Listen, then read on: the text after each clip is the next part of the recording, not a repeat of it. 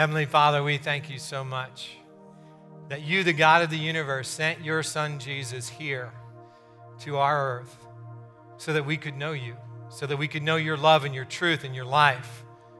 And we do turn our eyes to him tonight. We pray, God, that he will show us exactly who we need to be to be all that you created us to be. We ask that as we look at the life of Joseph, one of your children who lived for you faithfully and obediently in times of difficulty, that your Holy Spirit will open up our hearts, our minds, our souls, our spirits, that we might receive your truth and be empowered to live in these challenging times faithfully as well. God, we give you all the praise and all the glory. We thank you so much that wherever we are, you are with us. Whatever we do, you love us, and that you call us to be more than we are. But you love us right now. In Jesus' name we pray. Amen. Hi, everybody. Wow, if you came to New Life tonight because you're on the team that's preparing to bring us back to worship in person next week, or you're watching online, we're so glad you're here. I'm Pastor Chris, and maybe you saw a guy dressed up in a suit and you thought, oh, I'm in the wrong place. I'm at the wrong website because they never wear suits. Well, two times a year, I wear a suit. The first time is Mother's Day, and the second time is Father's Day. Now, I've been wearing a suit on Mother's Day for many years in memory of my mother, Ruth Marshall, and in honor of my wife, Nancy because they're both great examples of what it means to be a mother. But only in the last few years have I started to wear a suit on Father's Day to remind me and to say thank you to my dad, Clyde Marshall. Clyde was not a Christian for most of his life, and yet I learned a lot of importance from him. I learned, first of all, how to work hard. I learned to respect every person, no matter who he or she was. And I learned to do the right thing even when it was hard. So it's Father's Day weekend. Happy Father's Day for all of you to whom that greeting applies. And I hope you have or had a great dad, but if you didn't, I want you to remember what Jesus said. Jesus said, We have a heavenly Father, and He's perfect. He is absolutely perfect, and He loves us as sons and daughters. So, in this Father's Day weekend, thank you so much for being here with us. I do want to say one more thing. I'm so glad for the truth that Jesus offered us that we have a heavenly father because sometimes when I think about my earthly father, the memories aren't that great. But as we grow older, if we mature, I think we gain some perspective and hopefully some grace. And one of the things I've learned is many of the memories I have of my dad now become better and better with the passing of time. So we're in the third week of a series called For Such a Time as This. And the series is focusing on nine biblical characters who lived in difficult times, difficult circumstances, and we're looking at them so that we can see what is it like to live in challenging times and how can we overcome the way that they overcame.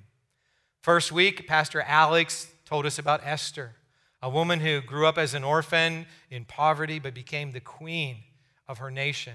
And in that role, she saved her people, the Jews. Last week, Pastor Mark talked about Abram, who became Abraham, who is the father of the Jewish people. Now, today we're going to be talking about Joseph. It's a little ironic that we're talking about Joseph this weekend because, as I said, Father's Day weekend, well, Joseph's father, Jacob, had 12 children. The same father had 12 children, but there were four different mothers. If, if you don't know the Bible, this story is a little complicated. You see, Jacob was born as the younger of twin brothers to Isaac and Rebekah. Isaac was the son of Abraham. And actually, just as Abraham was given a new name, Jacob was also given a new name later in life. Jacob's name was changed to Israel. It's where we get the name for the nation of Israel. But Jacob returned to his homeland to find a wife and he went to his relatives. Now, as I said, this story is a little complicated. First of all, Jacob met his cousin and fell in love with her.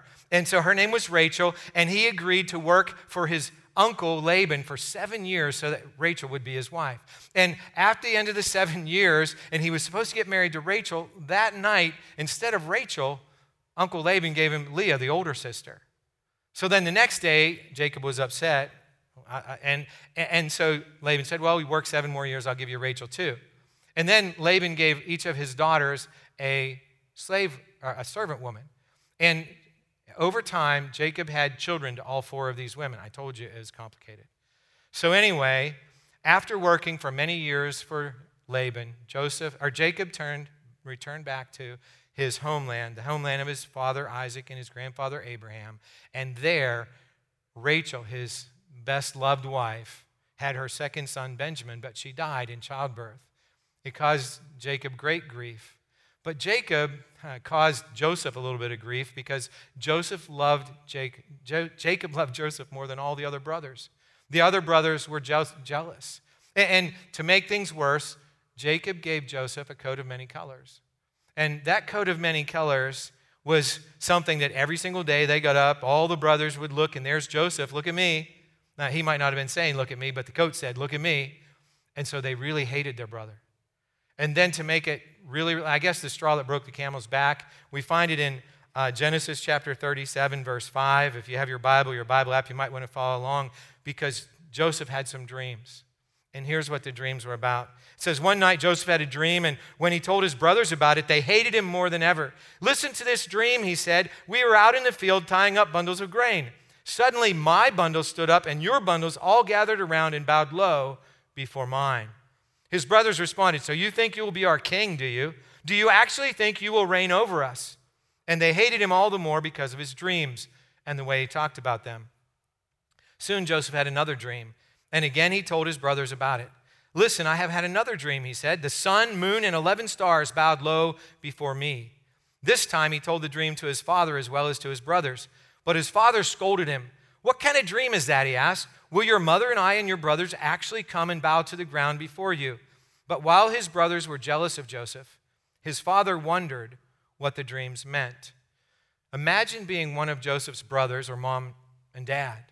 Here's a 17 year old kid. He seems to be having you know, delusions of grandeur that he's going to one day be king and ruler over them. And yet, Joseph's father, Jacob, scolded him, but he also wondered, what does this mean? Joseph knew what it meant. Joseph knew these were dreams from God, they were promises. God was promising Joseph that one day he truly would rule over his family. Now, those dreams, those promises were going to become very important to Joseph because his life was about to get extremely difficult. Before we get into that, let's look at the take home point for today. Joseph remembered God's promises, and so will I.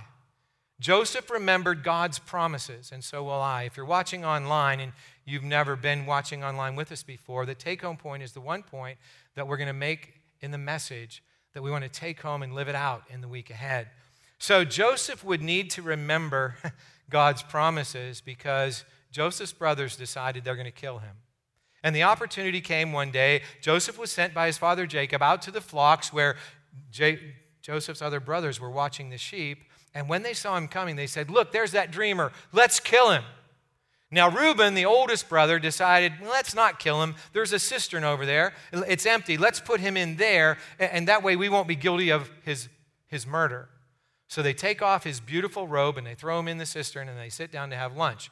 Reuben went somewhere, we're not told where, but the 11 or the 10 other brothers were sitting there eating lunch, and along came some Ishmaelite traders. As they came along, one of the brothers had a great idea. Hey, let's just sell Joseph in this, to those traders, and then we won't be guilty of his blood. So they sold their brother into slavery and went about their lunch. And then Reuben came back and he said, Where's Joseph? And then say, Oh, we sold him to some Ishmaelite traders. And Reuben tore his clothes in grief because he had planned, he had hatched a plan. He was going to take Joseph back to Jacob and say, Look, I saved your son. And then, of course, because Joseph is the most loved son, Reuben is now going to be the next most loved son. But that's not how it worked out. They took the robe and they tore it up and they put some goat's blood on it. They took it back to Jacob. And as they hoped, Jacob assumed that Joseph was eaten by a wild animal. Meanwhile, Joseph ends up in Egypt and he's sold by those Ishmaelite traders to Potiphar, the captain of the palace guard. Now, the captain of the palace guard was actually sort of like the Pharaoh or the king of Egypt's chief executioner. He, he was his right hand man, his bodyguard. He did pretty much everything that needed to be done for Pharaoh. And, and this is an interesting thing that as Joseph is sold into slavery, all those dreams that are in his head about being king and ruler over his family, we hear this incredible message in Scripture. It says, The Lord was with Joseph. Remember those words. The Lord was with Joseph, so he succeeded in everything he did as he served in the home of his Egyptian master. Potiphar noticed this and realized that the Lord was with Joseph, giving him success in everything he did. This pleased Potiphar, so he soon made Joseph his personal attendant. He put him in charge of his entire household and everything he owned. From the day Joseph was put in charge of his master's household and property, the Lord began to bless Potiphar's household for Joseph's sake. All his household affairs ran smoothly, and his crops and livestock flourished. So Potiphar gave Joseph complete administrative responsibility over everything he owned. With Joseph there, he didn't worry about anything except what kind of food to eat. Potiphar had an easy life now. And it says the Lord was with Joseph, so he succeeded in everything he did. What a powerful truth for us.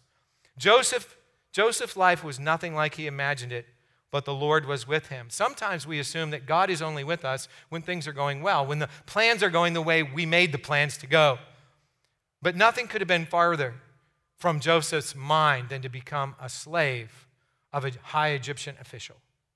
And yet, Joseph's life as a slave wasn't as bad as some slaves' lives. He was really the chief executive officer for this rich guy. He got to watch over everything. He, he got to tell the other slaves what to do. He got to watch over the entire household. So his life was actually not terrible. Perhaps Potiphar's work kept him away more than he should have been away, but one thing we know is the scripture tells us that Potiphar's wife noticed Joseph. He was a handsome and strong young man. And so she started wandering after Joseph. In other words, she wanted to have a relationship with Joseph. And Joseph realized how terribly wrong this would be. In fact, we see the kind of man Joseph is when we read these words. But Joseph refused. Look, he told her, my master trusts me with everything in his entire household. No one here has more authority than I do. He has held back nothing from me except you because you are his wife. How could I do such a wicked thing? It would be a great sin against God. Joseph was a slave. He could have taken advantage of this situation. And remember, he's only 18, 19 years old, maybe, and here's this temptation in front of him. And yet he realizes not only is it wrong from a standpoint of ethically wrong, but it would destroy his relationship with God. What we see is that Joseph's integrity and his relationship with God meant more to him than momentary pleasure. Joseph was a man of God, truly, he was.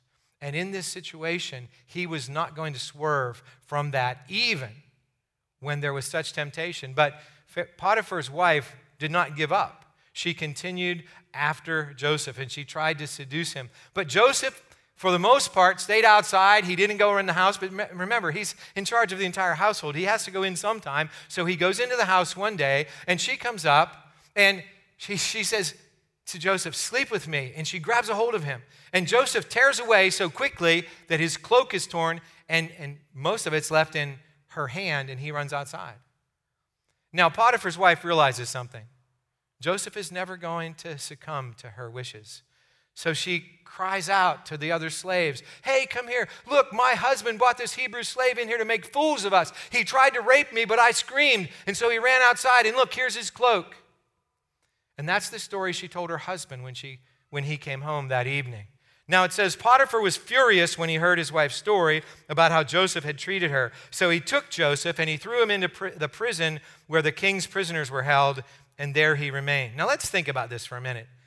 Potiphar is Pharaoh's chief executioner, and he owned Joseph. Joseph was a slave. If Potiphar really believed his wife's story, he would have executed Joseph on the spot. There's no way he would have put Joseph into prison. What I'm thinking happened is Potiphar was furious, all right, because he knew that it was his wife and not Joseph who was at fault. So what he did was he put Joseph into prison to save face and move on. So here's what happened next. It says, But the Lord was with Joseph. Remember those words. But the Lord was with Joseph in the prison and showed him his faithful love. And the Lord made Joseph a favorite with the prison warden. Before long, the warden put Joseph in charge of all the other prisoners and over everything that happened in the prison. Once again, the Lord's with Joseph. Again, in a situation none of us want to be in. I mean, okay, the good news is you're the prison warden's favorite guy. The bad news is you're in prison. That's why you're the warden's favorite guy.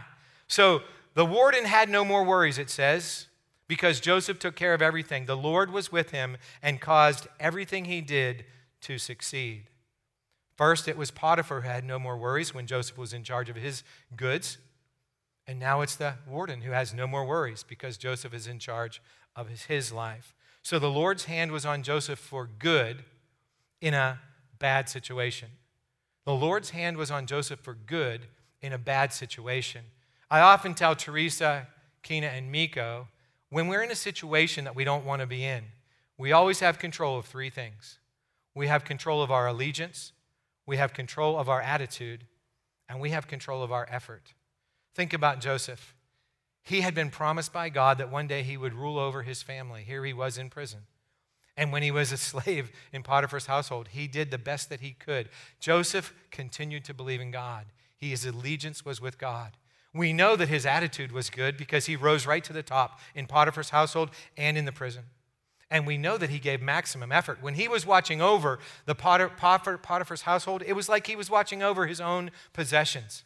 And when he was watching over the prison, he did it as a faithful steward, as if it were his own prison to take care of. So he gave maximum effort as well as positive attitude and allegiance to God. So time passed. Imagine that you're Joseph. Do you think that Joseph's dreams might have started fading? Do you think that as he was thinking about the promise of God, that one day he is going to be ruling over his family, and he starts to think, I wonder if that's ever going to happen? Have you ever had a dream and it didn't come true? At least it didn't come true in the time frame that you wanted it to. But what Joseph did, even though his dream wasn't coming true, is he did his very best. He put his allegiance to God. And what Joseph did, think about it, he was the king of Potiphar's household. And then he was sort of the king of the prison. Joseph, Joseph was actually living out his dream. He became what he dreamed he would be. Over time, Pharaoh, the king of Egypt, had two servants his chief cupbearer and his chief baker. He put them in prison. And one night, these two guys had a dream. They both had a dream. And the next morning, they were upset. They couldn't understand what the dream was about. They were worried. And Joseph saw them and he said, Hey, you guys, what's wrong? And they said, Well, we had a dream and we don't know what the dream's about. And Joseph said, Well, it's up to God to interpret dreams. Tell me what your dreams are.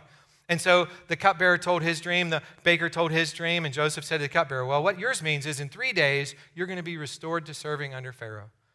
Unfortunately, what yours means is in three days, the Pharaoh's going to have you executed. And three days later, exactly what Joseph said would happen happened. Now, when Joseph told the cupbearer the dream, what he said to the cupbearer was, When your dream comes true and you get back to the right hand of, of Pharaoh, please remember me to the Pharaoh. Let him know that I helped you. And so, of course, the cupbearer said, Sure, sure, sure, whatever. But as soon as he got out of prison, he forgot all about Joseph for two years. Two more years. Joseph is in charge of the prison as a prisoner. But one night, the Pharaoh had a dream. In fact, he had two dreams in succession. And nobody could tell the Pharaoh what his dreams meant. And as, as he was wondering about it, the cupbearer said, Oh, I remember there's this Hebrew prisoner. The, cup, the, the baker and I, we, we both had a dream one night, and he interpreted the dream, and exactly what he said would happen is what happened. I bet you he can interpret your dream. So Pharaoh calls for Joseph. Joseph's brought in front of him, and this is what happens. It says, Then Pharaoh said to Joseph, I had a dream last night, and no one here can tell me what it means. But I have heard that when you hear about a dream, you can interpret it. It is beyond my power to do this, Joseph replied. What? Joseph was imprisoned. Before that, he was a slave. Here's his one chance to come in front of Pharaoh and get out of it just by saying what the dream is. And Joseph says, I can't do it. Now, here, Joseph didn't mean he wasn't going to be able to interpret the dream, he meant he wasn't going to be able to do it on his own. And so Joseph would not take credit for a, for a gift that God gave him. And that's so significant.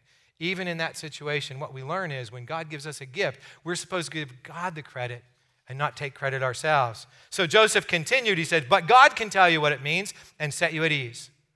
So Pharaoh says what the dreams were. Joseph says, Oh, that's simple. There are going to be seven years of prosperity in this land. There's going to be grain like you've never seen before, and then there are going to be seven years of famine that are going to swallow up all those good years. So, if I were you, what I would do is I would store up grain during the good years so that you'll have food to eat during the bad years. And this is what happens next. Joseph's suggestions were well received by Pharaoh and his officials. So Pharaoh asked his officials, Can we find anyone else like this man, so obviously filled with the Spirit of God?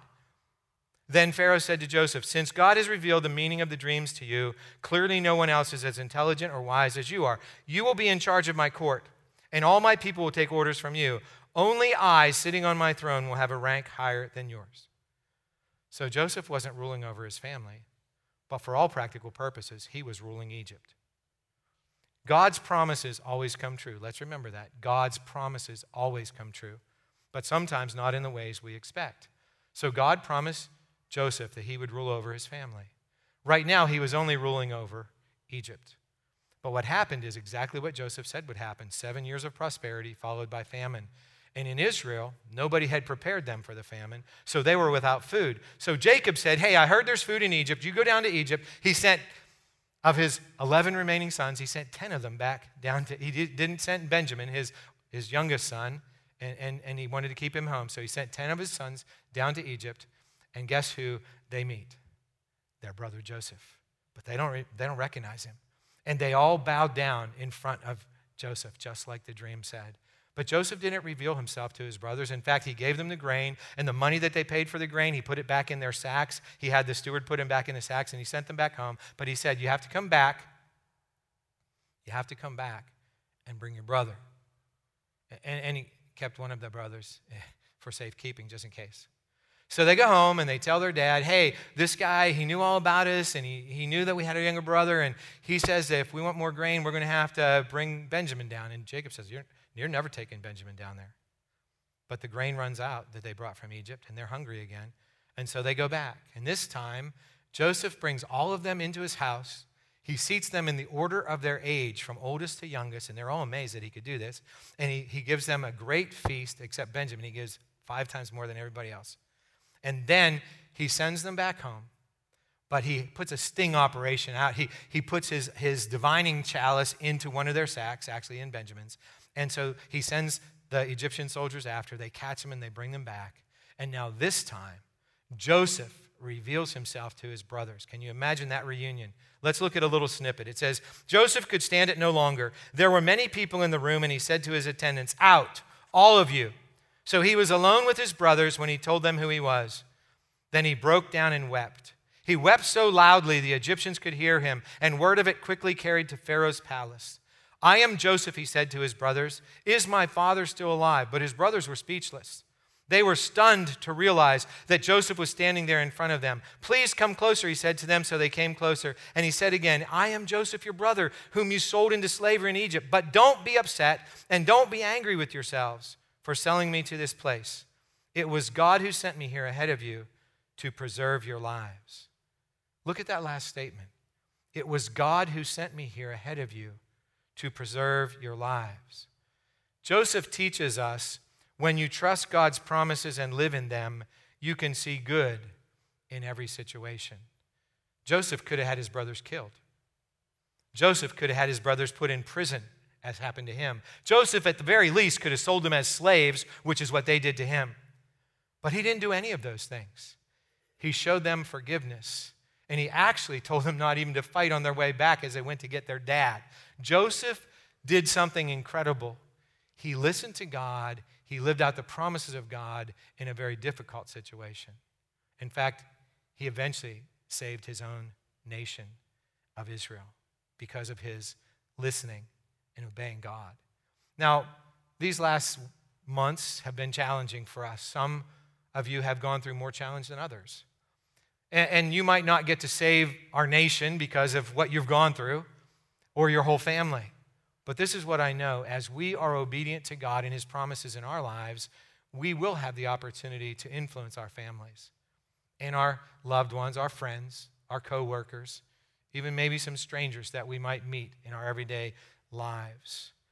As we seek to do good in every situation, as Joseph did, God will reward and bless that. Some people assume that God is only present when good things happen. God is only present when our plans go the way we want them to go. But what Joseph shows us, if you re- really listen carefully to his story, that God was with Joseph in the hard times. In fact, it says God was with Joseph when he was in Potiphar's household, God was with Joseph when he was in the prison.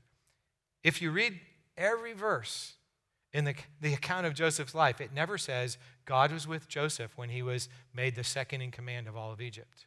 You see, we assume that God was with Joseph in the good times, but we know that God was with Joseph in the bad ones. And we assume that God is with us in our good times, but do we know that God is with us in the bad ones? We will know that when we look at the lives of people like Joseph and when we follow up by doing what's next in the next step for today. It says this I will live out of God's scriptural promises this week. I will live out of God's scriptural promises this week. There are hundreds of promises in the scriptures, hundreds of promises. And each one is for us. And maybe there's a particular one that you need right now. Joseph's promise was, You're going to rule over your family. Joseph didn't realize that that was not just so that he could be the king of the family, but so that he could save them. And I don't know what promise God has for you in his word this week, but I know he has promises for you. And all we have to do is read and then listen and obey. Good times or bad times, he will bless us and he will be with us. So Joseph reminds me of Jesus. You know why? Because Joseph saved his family. Jesus came to save the entire human family. Joseph forgave his brothers when they sold him into slavery and when they caused him to have more than a decade of time in slavery and prison. And Jesus, as they were nailing his hands to the cross, said, Father, forgive them. They don't know what they're doing. Jesus and Joseph, there are a lot of parallels. And what I want to I want to do right now is for those of you who are in the room or those of you who are watching online, if you've never thought about Jesus and what he has done for you, I want you to think about it right now. Jesus came to the earth, the Son of the living God, and he came here to rescue us from sin and death. That's why he's called Savior. He saves us or rescues us from sin and death. He came to be Lord, to be King in our lives, to, to tell us how we can live our life victoriously, even in difficult circumstances. We're going to sing a song here in a moment, and as we do, I want you to reflect on Joseph and Jesus. And at the end of that song, we're going to talk a little bit more about what it might mean for you to transfer ownership of your life to Jesus if you've never done that, and what it means to live for Him daily if you already have.